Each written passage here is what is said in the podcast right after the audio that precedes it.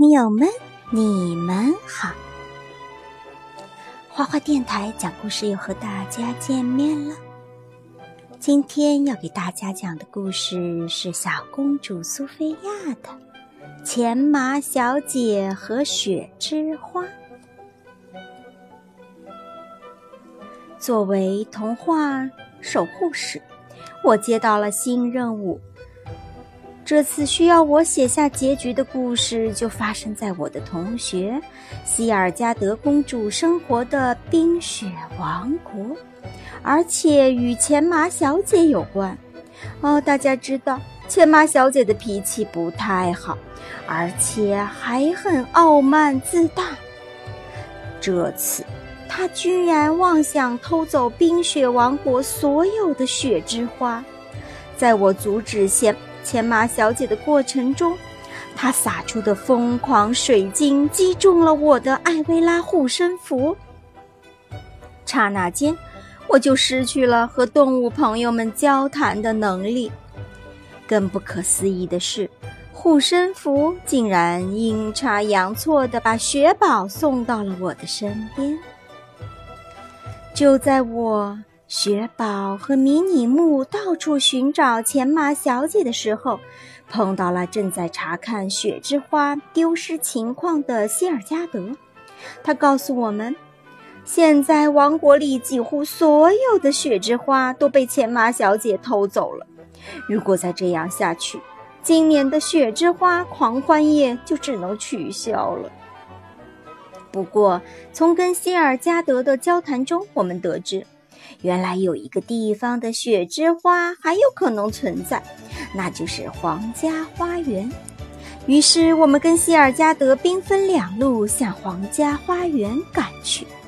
千马小姐果然在这里，我赶紧对她说：“你不能带走这些雪之花，它们是冰雪王国所有人的宝贝。”听了我的话，千马小姐面目狰狞地回答。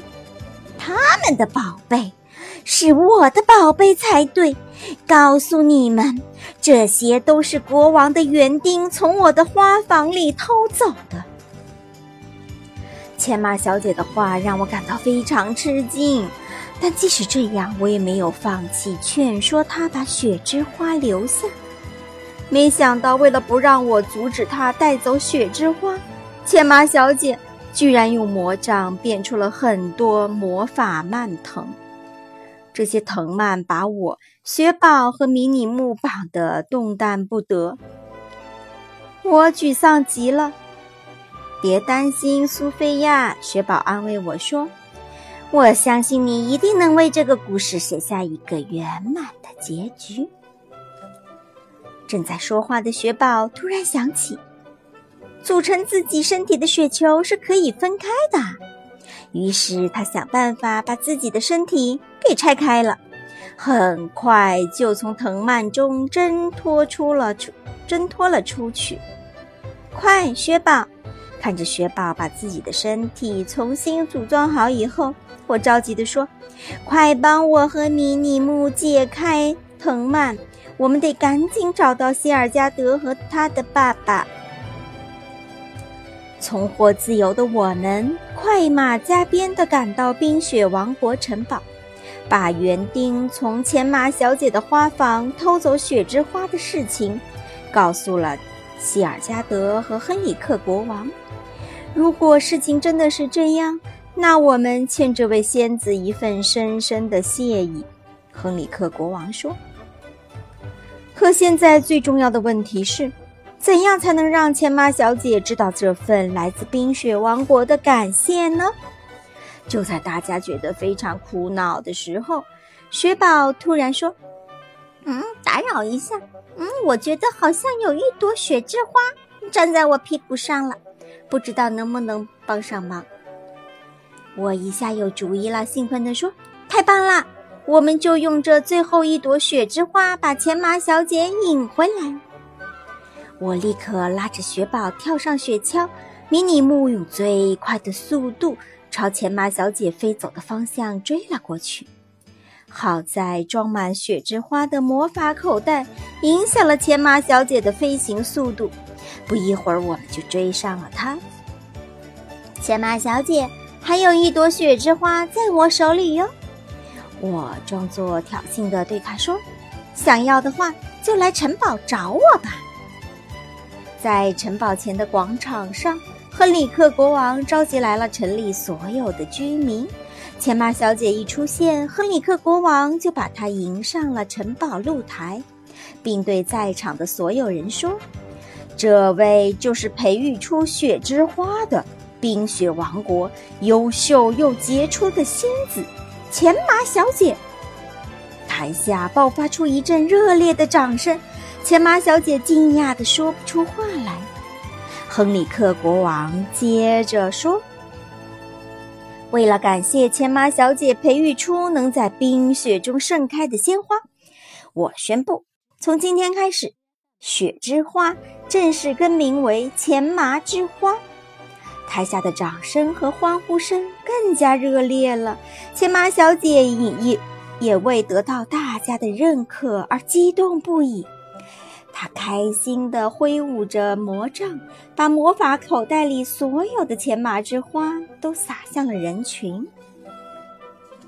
能盛开在冰雪中的鲜花回来了，这下人们又可以举行盛大的狂欢夜了。我从没见过钱马小姐像现在这样开心。她在人群上方一圈又一圈地徘徊，对大家报以热情的微笑。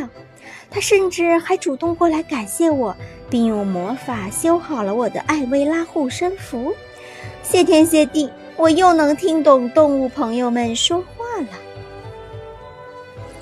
故事接近尾声，这也意味着雪宝马上就要回到阿伦戴尔王国去了。